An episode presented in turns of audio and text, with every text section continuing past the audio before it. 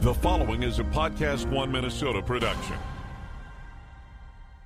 I can't tell you how much I enjoyed saying touch 'em all. Way back and gone. Touch them all, Joe Mauer. And now these guys are making it relevant to this year's Twins.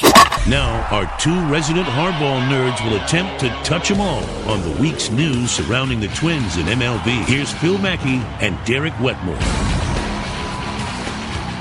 All right, it's touch 'em all time after what, like a two week hiatus, which is totally my fault. I've been out and about and tending to some family stuff, but uh, the Twins are still in first place since the last time we, We knew they recorded would an be. episode. We knew they would be. Yeah, it's it's. I feel like the Twins have been taunting Cleveland and just they're pretty much asking for Cleveland to to surge and move ahead in the division when they continue to run out Matt Belisle for crooked numbers and give up 14 runs to the Mariners, but then they bounce back and score 20 on their own. So we'll dive into some some topics, including I want to dole out some praise to praise in an area where I think we ignore it all too often. When on the flip side, we'll rip the Twins for something. So teasing Okay. ahead a few All right, minutes. Wow, stick around. But we promised a couple weeks ago a Brian Dozier T-shirt giveaway Yep. to the uh, the emailer to your account dwetmore at E 1500espn.com that answers the following question correctly. And then we chose at random Tom Roller, loyal listener Tom Yeah. Roller to the Mackey and Judd show as well. So Tom Roller, you were correct.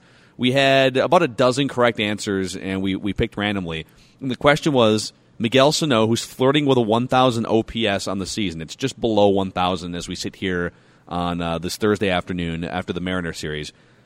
Name the three Twins players in team history who have finished the season with a 1,000 OPS or better. Harmon Killebrew, he was pretty good. Rod Carew, Yeah, he was a good hitter. and 2009 Joe Mauer. Yeah, that was a good season. Yes, remember that one. MVP season for Joe Mauer. So, congratulations to Tom Roller, and keep listening because we're going to just drop in random giveaways once in a while. I mean, they're fun to do. We've got a lot of twin stuff, and frankly, I don't put it on display at my house. I don't think you're walking around wearing your Brian Dozier shirt. So I tried to figure out, like, I tried to give this to my friends for years, like, hey, we have, and then eventually people, no, Uncle, I don't need another uh, Twins magnet calendar or whatever. So fine, we'll give it to the people that are bigger Twins fans anyway, Yeah. listening to the Touch 'Em All podcast. I uh, I don't I collect a lot of memorabilia and autographs and things. Yeah. I just I don't collect bobbleheads. And the Twins give away a ton of bobbleheads, and usually we're lucky enough to they give them away to all the dudes in the press box, and sometimes they deliver to the radio station. So we've got a treasure trove of things that we collect throughout the weeks and years and months. So. Uh, stay listening for your chance to win Twins things. And congratulations, Tom. Um, but Phil, can I ask you a question before we dive into doling out praise? Um, this came up on your radio show while you were out, but I thought you might have a different reaction to the two guys uh, who were chatting about it. They, Dave, your producer, and Judd, your co-host and mutual friend, We're talking about the. Have you seen the story where the Cubs are selling the ivy from the wall of No. 2016? So the Cubs are selling uh, like 2,016 leaves of ivy from last year's World Series. They, I guess it was on the fence and they collected it and pressed it or something. I don't know. They're selling each leaf for like 200 bucks plus you got to ship it. each leaf. That's right. And they're only selling 2016, so limited quantity. It's not just like Oh, okay. They can't They're not selling all the leaves. no. I mean, like you can't just print off infinite ivy leaves and then make No, but I'm saying, are $10 they? I guess my question is, how many leaves are on that wall, and I are they selling all the leaves? right? Like it has to be thousands, but they're selling 2016. They're doing that intentionally, right? Okay. To commemorate the first World Series in 100 plus years, and I know you grew up a Cubs guy. So they're going to make a half million dollars. well, whatever. I don't know how the numbers Off- work out, but I think vegetation I from think a brick so. wall. I think so. Yes, and they're going to And then I'm- pay would- Kyle Schwarber's salary. Although it. I'm I'm laughing Hold at on. this. Let I- me ask you a question. I almost bought a trough for three hundred dollars. That's right. That oh. was for a gag. That was for a gag. no, it was it was mostly just because I like, wanted clean more bathroom space. I thought you were going to clean it out and serve drinks out of it or something, um, which I would never go over to your house if that was the case. But but uh, Dave asked the question. This was in questions of significant importance, and he said, uh, you know, something like, "Would you buy that?" And Judd laughed at it. No, of course I wouldn't. That's stupid. You're all stupid. Why would you waste this money on it? And I thought you might have a different answer. he Would paid you? hundred dollars for a like a Blackhawk sweatshirt. Yeah, and you bought a Michael Beasley toaster or cheese grater or whatever it was. That was right? discounted. That was twelve dollars. so my question is, as a, as someone who grew up a Cubs fan and likes the memorabilia, you got the the Michael Jordan stuff in your house. You got mm-hmm. these cool autographs and sports memorabilia. Would you have paid the the price for getting some Wrigley Ivy from the World Series? Now, if you could somehow get, say, Joe Maddon's autograph without tearing the leaf to shreds, okay. Well, Uh-huh. yeah. Let's say they press it, they like laminate it, put it in some plastic, and then Yes. Joe Maddon oh, best wishes. It would be worth so much more than two hundred dollars. Okay. Think about the uniqueness. Right. I mean, that's how they price memorabilia. When the All Star Game was in town in 2014, and they had the the convention center had the All Star Game, what call it, just the The little like the fa- fan fest. Yeah. yeah.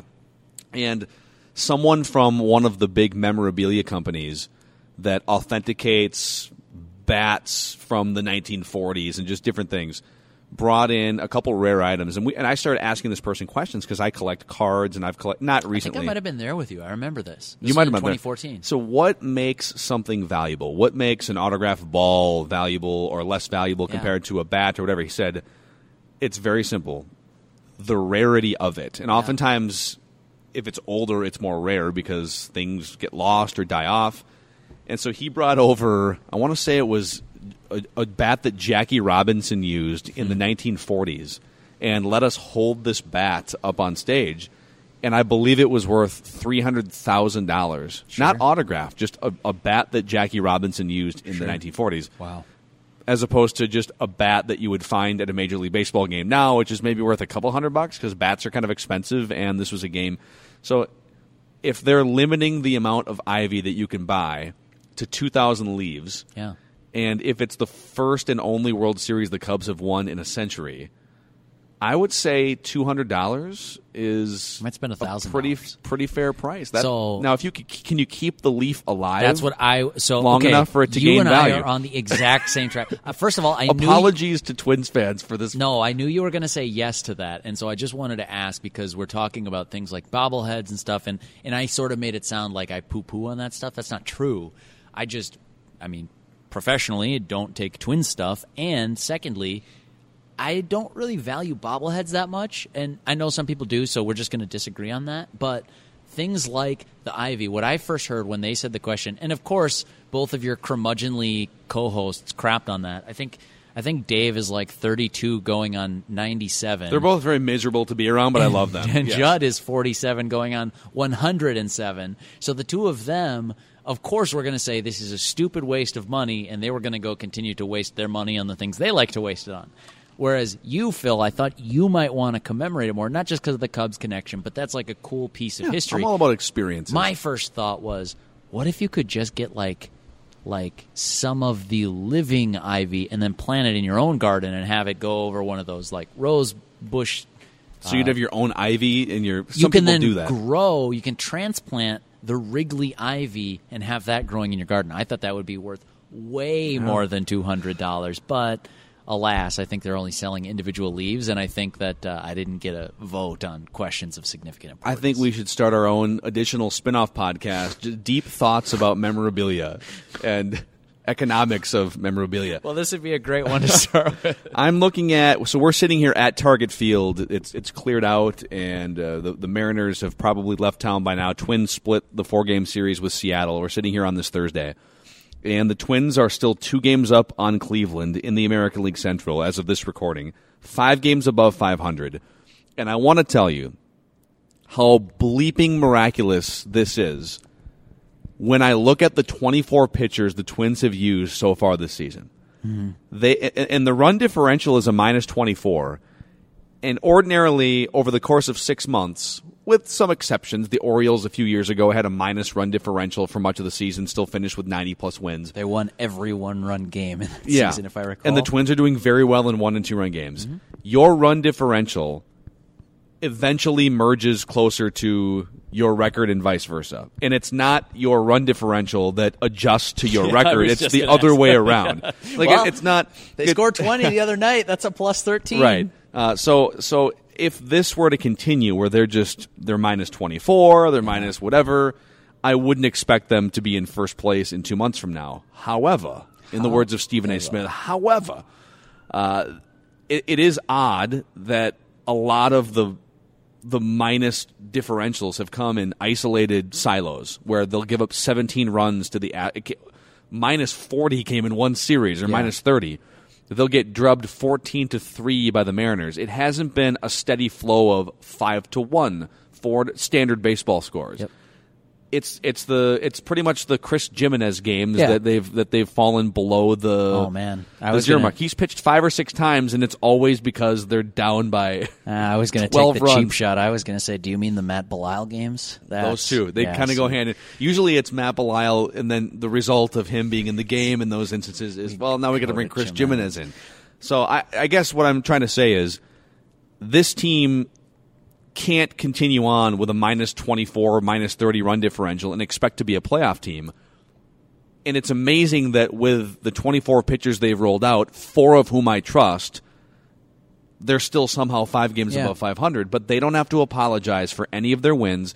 They don't have to apologize for being almost halfway through the season or a third of the way through the season and sitting in first place. They don't get they don't have to give those back. They can work off of what their record is right now, make some tweaks and uh, and maybe still be in this thing. There's no question they have to improve, but I am very much in line with you on that. They don't have to say, "Well, I'm sorry. Yeah, we should go lose some one-run games." And man, yeah, we should outscore our opponents for the next month, but make sure we lose more than we win. They they don't have to do that to even it out. The ledger is what it is, and now it's almost like you're. I think about it like you kind of start a new season every every two weeks or something. That's sort of just the way I think about it. Some people like to split it into 40 game chunks or mathematical first half and second half or pre All Star break and post All I think of the season in like series of two week swings, whether you're on the home or the road, you know, uh, whether you're at home or on the road, uh, which I know a lot is being made of that record. I don't really look into that very much. It is kind of weird though that It's weird. They're 14 and 20 at home and 20 and 9 on the road. I It's think weird. those are both going to regress back toward the other direction as the season goes on. Yeah, and I'm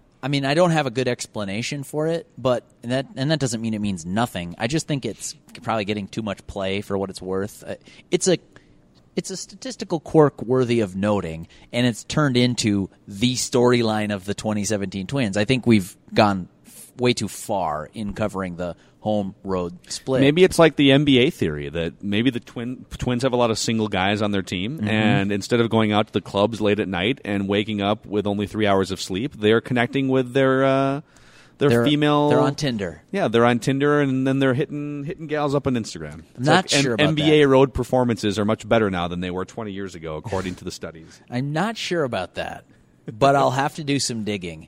Um, I, I I just think that the Twins are where they are, and I think that they can get better. Like I still see ways that this Twins team can improve, and I, you know, when when Derek Falvey took over, when Thad Levine was hired, I sort of felt like, all right, give these guys a chance. Let's see.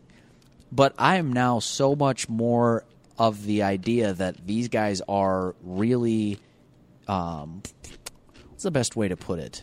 Um, competent at what they're doing. That they, I mean, they're always two steps ahead. I, I'll see them do something and think, oh yeah, that's smart not hey they should do this and then they do it and think see i told you but when they are just always um, sort of on the front end of things it makes me think okay well how are they going to be on the front end next like what's the next thing that they're going to do to fix this team so it's sort of a li- it's a little bit of I was going to say blind faith, but it's more like informed faith that these guys are going to put their roster in position to contend.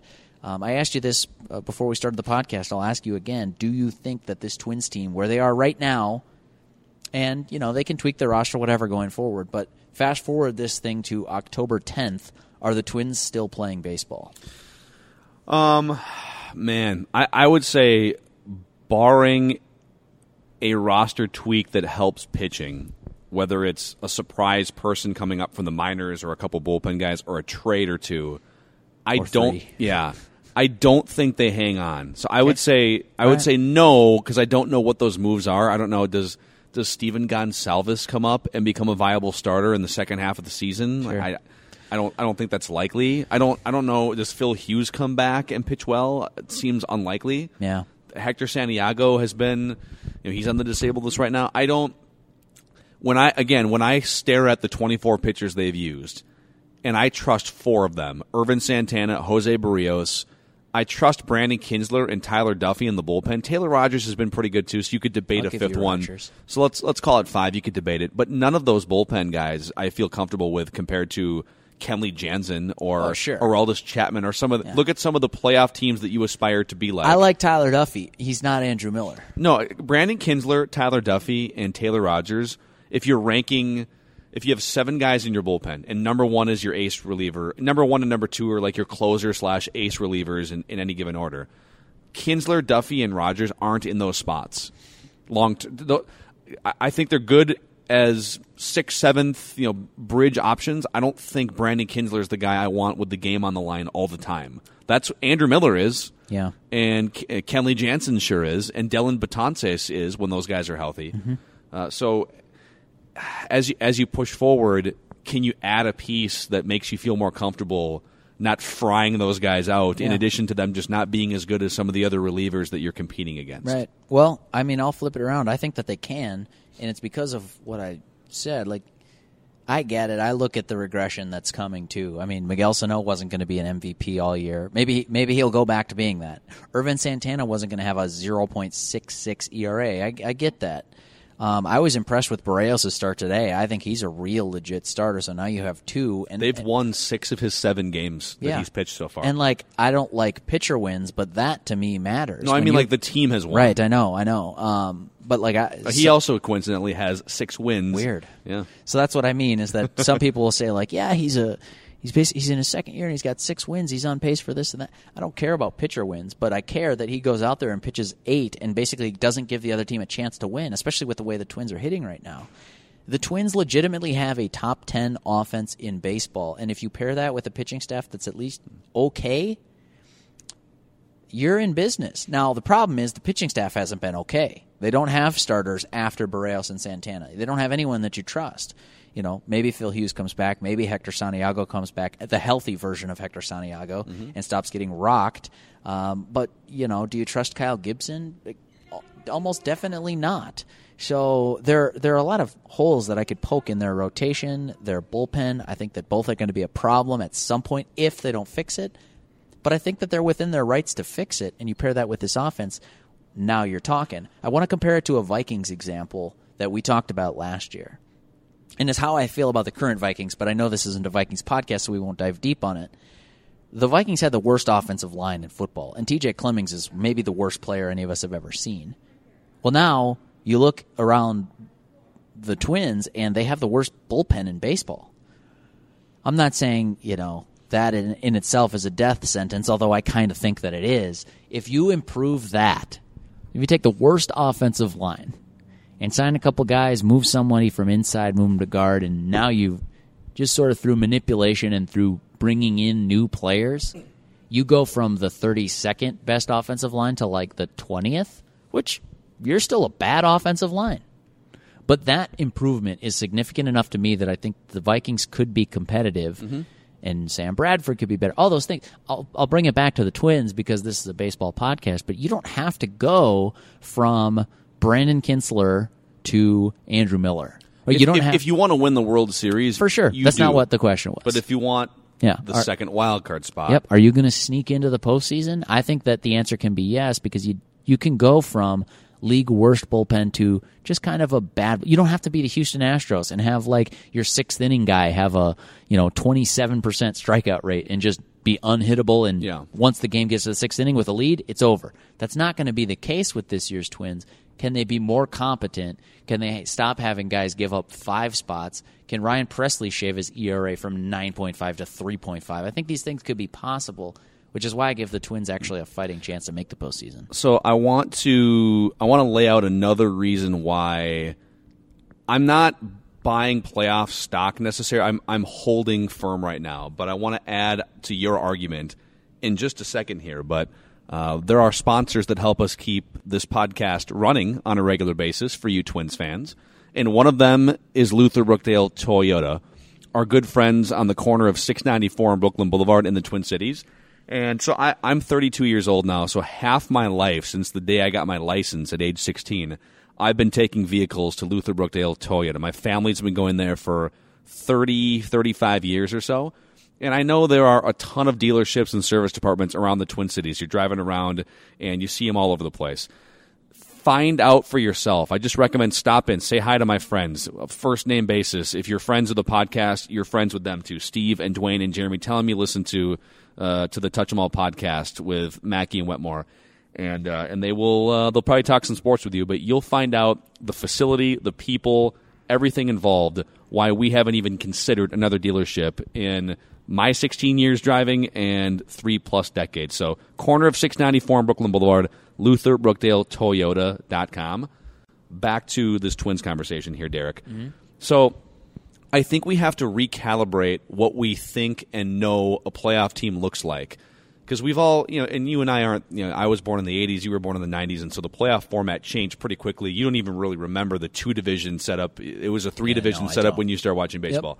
I remember the two division setup where they took the winner of the East, the winner of the West in each league, and then those two teams played in the uh, the the pennant series, the the championship series, and then you had the World Series. And then they added the third division, so you had the extra division series for 20 years, and now you've got this extra wild card team. So we keep adding layers to the to the playoffs, but I don't know if we've officially changed our perception of what a playoff team looks and feels like. Sure. 20 years ago, the Twins in 1992 or 25 years ago, they actually won 92 games or 93 games and didn't make the playoffs. You had to win. Now in 87 they didn't win 90. They it was a weak division. They took advantage. They won the World Series. But in our heads, I feel like we have this idea in baseball because of decades and decades of 90 to 95 to 100 win team to make the playoffs and three solid starting pitchers and a closer and a setup guy. And if you don't have those things, Right. good luck making the playoffs. Well, now that five teams make it to the postseason from each league, you get these low hanging fruit second wild card teams. A few years ago, the Astros won 86 games, and the Twins, an 83 win team, were fighting until the last weekend, Right. just to get to the mid 80s in wins. You don't have to always have three really good starting pitchers and a closer and a setup guy to win 85 or 86. And I went to numberfire.com, and this is not to be taken as gospel, but I went to numberfire.com just to see what the remaining projected win, re- remaining schedule projected win totals are for Okay. each team in baseball. All right. Now the Astros are about 30 games over 500 already. Number Fire has them winning 100. So Could cooling off it. a little bit, but but winning 100 games. Good baseball at the end of team. Yep. That's the conclusion that I've come to after two and a half months. Yep. Number Fire also has the Yankees, who I believe are 13 games over 500 right now, winning 92 or 93. Okay. They don't have any other 90 win teams in the American League. Wow. Now the Red Sox have gotten hot lately. They've got the Red Sox around 89 wins, and they have the Indians winning the division with 86. Wow. Twins at 80 wins. So Okay. the Twins finishing right around 500. But if you look up and down the American League, just look at the records right now. Forget about hmm. number fire even. No one's pulling away except Right. for the Astros and the Yankees. Yeah. So if unless Cleveland hits the gas pedal, or there's a lot of flawed teams in the American League, you can be a flawed team, especially this year, and stumble your way into a coin flip playoff game Yep. with an 85 win record. Mm-hmm. That's the new reality in baseball. Yeah. So yes, this team has flaws. This team's this team emerging into relevancy is not a completed process yet. But it might be that they are relevant the rest of the year because of the flaws in and around the American League. Yeah, I think that we've talked about this before, but I think that there are different tiers of teams. There are World Series contenders, there are postseason teams, there are postseason hopefuls, and then there are the also rans. And last year, obviously, the Twins were also rans. In fact, they were more like they were walking. They were like also tripped. But there were some. Yeah, let's rewind it two years. 2015, they were postseason hopefuls. You mentioned. I always, I always feel like people kind of oversold the success of that season. It was a 500 club that won two extra games. 83 wins is nothing to celebrate, but, but. the- Mathematically, I mean, they were in contention until that last weekend, until they got their tails kicked by the I Royals. believe at one point they weekend. were double digit games over 500. Sorry, I have an ice cube in my mouth. That's fine. um, they were like double digit games over 500 early Yeah. and then kind of faded later. Well, yeah. I mean, the But, 2015. yeah, I agree. Like they had a great May, and otherwise they were kind of eh. But they're still in that. They're not in that last tier, and that's what I think about like this Twins team. Are they World Series contenders? No, they're. I don't think there's any way. I mean, short of Ervin Santana going back to the guy he was, and Jose Berrios keeping this up all year, and then adding another starter, and then fixing your bullpen, and making sure you keep this top ten offense. Okay, well, all right. Now you're, I guess you're a World Series contender because Ervin Santana can go toe to toe with anybody with a .6 ERA. But short of that, you're just like you're a postseason hopeful, and I mean, I- I just I try to separate those in my brain. Like the Astros are a World Series contender, the Nationals are a World Series contender, the Yankees certainly are playing like a World Series contender. I would throw have- the Red Sox in that The Yankees too. need one more really good starting pitcher for me to feel good. They Yeah. have they could trade Greg Bird tomorrow or Sure. you know, whoever the Hey, uh, Gleyber Torres, do you want to you want to make a move for uh, Ervin Santana? Uh, um, that that would change what I think uh, probably about um, the Twins. I, I would flip from buyers to seller, but right now I think the Twins are buyers. I think that's been the argument. I've heard that too much recently, so like I'm not going to make this podcast about that. Uh, well, should the Twins be buyers? Well, I don't know. Let's figure out where they are on July 15th before we even start entertaining this. Where are they at the All Star break? It is kind of weird the way that the All Star break fits. Like baseball should probably do something about the schedule. That's another podcast. But like you get you send off a guy to the All Star break, and last year, like Eduardo Nunez, he's your Twins representative. You know, it's wow, what a fascinating start to the season for a guy who I think is kind of like an extra player, although he's having a good year offensively this year again. And then a week later, he's shipped off at the deadline. It's just it's kind of a weird mix. But mm-hmm. but right now, I think that the Twins are buyers. I think that they need relievers. Maybe they get those in the minor leagues. Probably they also need a trade. Could they pull off a trade for a starting pitcher? I that's possible. There's a lot of relievers out there. A lot. Pat Neshek with the Phillies yeah, I is like a Neshek. really, really logical fit. Pat Neshek, I- don't know. I, I brought up David Robertson from the White Sox Sure. with a year and a half left and about 18 million left on his contract. Yep. And the the White Sox don't need an 18 million dollar the next year and a half closer. Nope. Now, could the Twins eat some of that money and give up less of a prospect to get him? I don't know if they would be willing to eat some of that money. We'd have to find out. But Why there's a wouldn't you be? there's a lot Yeah. of options out there. anything like that. If I'm the Twins, I'm looking at a potential upgrade right now. So I, I don't know what the answer is going to be. I don't know if that's even their thought process. Maybe they're going and saying, "Hey, let's sit on our hands and let's see if we fall out of contention, and if so, then there won't be any pressure to add guys. In fact, let's maybe try to trade." Ervin Santana and or Brian Dozier and or Brandon Kintzler and or Kenny Vargas and or Eddie Rosario and or Robbie Grossman. This Actually- team has some interesting trade chips, um, but I, I don't know where the Twins are going to sit when that deadline comes down. early preview for our Friday Mackey and Judd write that down segment. Okay, you heard it. You heard it here first, and I will say it again tomorrow on the radio show. Right. I believe Eddie Rosario gets traded before the beginning of next season. I think these guys value Derek Falvey and Thad Levine value on base percentage so much, and that's why Robbie Grossman has been in the top four spots in the order even from the start of the season. It's why Kenny Vargas was sent down to the minor leagues a couple weeks ago and probably gets sent down again. He hits for power, doesn't get on base. It's why Byung Ho Park is not on the roster, doesn't get on base enough. Eddie Rosario is an exciting player, hits for power, and plays a pretty good left field, but some other team probably values him more than a Twins team with options in and around the outfield and uh, a guy who gets on base at like a 285 or 290 clip. You know Wouldn't who- shock me if they traded him. You know who I want to see in left field for the Twins? Pretty soon. trying to think. Somebody not on the roster right now? Yep. Oh, how about uh, the the the SEC masher that they just drafted with yeah. the 35th overall pick, Rooker? Brent Rooker. I mean, on- the guy's 23. I know, yeah. And- Well, somebody and asked him- Slugged 900 off SEC pitching. I was kind of laughing when somebody asked him if uh, Rook, with a straight face, the first question was, uh, "Will he start at Double A?" And like, well, no, probably not. I mean, he might get there quickly. he could start at Fort Myers. what if they said, "Will he start at Double A?" No, he'll start at DH. no, he'll start in left field. the Twins. Oh, no, I asked about no tomorrow night for us. No, I want to see. I so I think we're on the same page here. I think Eddie Rosario's way overrated by the fans. I think Kenny Vargas is probably way overrated by fans. Um, I want to see Robbie Grossman as the DH, and I want to see Zach Granite in left field Okay. at some point here for the Twins. He's on a tear at Rochester. He's on the roster. See what you got with him. I know Eddie Rosario hit three home runs the other day, um, which I got a fun stat for you. I don't think you would have seen this. Uh, Um, so a couple of things. Zach Granite's been on a tear in Rochester. I'm curious to see what you have there. Maybe it gives you a little bit of boost. I'm not saying he's like a five win player right now, but I'd be curious to see him. Before Rosario hit those home runs, he had like a 275 on base percentage. It's something ridiculous. Like most hitters who hit like that are in the minor leagues. And Rosario was sort of the unquestioned left fielder until Yeah. about a week and a half ago. And he's been getting benched a lot. And, and then he comes back with a vengeance and hits three home runs. Here's my fun stat Scooter Gennett the other day, uh, was what, a couple weeks ago, hit four home runs in a game. And that's really cool. Only 17 guys have done that before. Judd thinks it's cooler than no hitter. I think Judd's a nincompoop. Um, I think Judd's a nincompoop for reasons other than no. that's right. Un- unrelated to that. Uh, it's cool. Not going to argue that. Four home runs in a game does not happen very often. It's a very celebrated list, and now Scooter Gennett is on it, and it's kind of fun and quirky that he didn't have very many home runs and then hit four.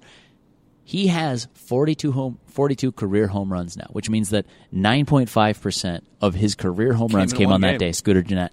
Eddie Rosario hit three home runs and now has 31 career home runs, meaning that 9.7% of his career home runs came on that day. Eddie Rosario's was more improbable oh. than Scooter Gennett. Now Gennett's been in the league longer, right? I know I'm cheating, a little bit. but it was funny, and, and and not trying to take anything away from it. Great day for Eddie Rosario.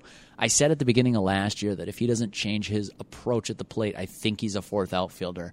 I think he's a fourth outfielder. Uh, good defense. He makes some questionable decisions like throws to bases and stuff like that. But I really do like his range. And for the most part, when he makes the right decision, he's got a strong, accurate throwing arm. So I like Eddie Rosario. But to lump him in the same conversation with guys who have the promise of a Byron Buxton or a guy who's like sort of already arrived in Max Kepler, I always thought that was giving Rosario too much credit, and now we're sort of at a point where, hey, if you're dragging down the lineup offensively, you know, if you're if you're Jorge Polanco and trending in the wrong direction, you might get benched. If you're Eddie Rosario, you might get benched. The Zach Granite thing, I haven't followed that closely this season. I know he was he was definitely in camp for a while, Yep, right? he so was you in saw camp him play and in he got hurt, so he wasn't at you know he wasn't available for the first couple weeks, whatever the season. He's come back and, and he is roaring. So he AAA has Rochester. yeah, the, he's hitting 335 for AAA Rochester.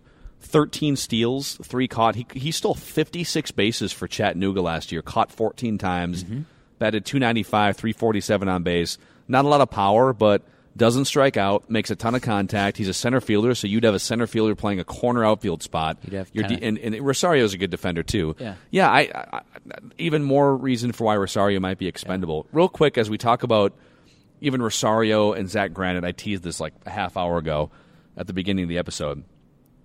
It's really easy to sit and, and fans do it, media does it, and I think some of it's warranted to take shots at the Twins for not developing pitcher prospects or watching Aaron Hicks go to the Yankees and explode Yeah. after leaving the Twins or Carlos Gomez and and again, some of it's rightfully so. The Twins haven't developed a pitcher in years. The Twins haven't had. A- Berrios is going to be the first one since pre Tommy John Liriano, and then Johan before him. There's just they just aren't pumping out, and they're rippable for those things. Yeah. it's but it's become really easy to take shots at the Twins for not getting the most out of their young players, and ignore the stories when they do.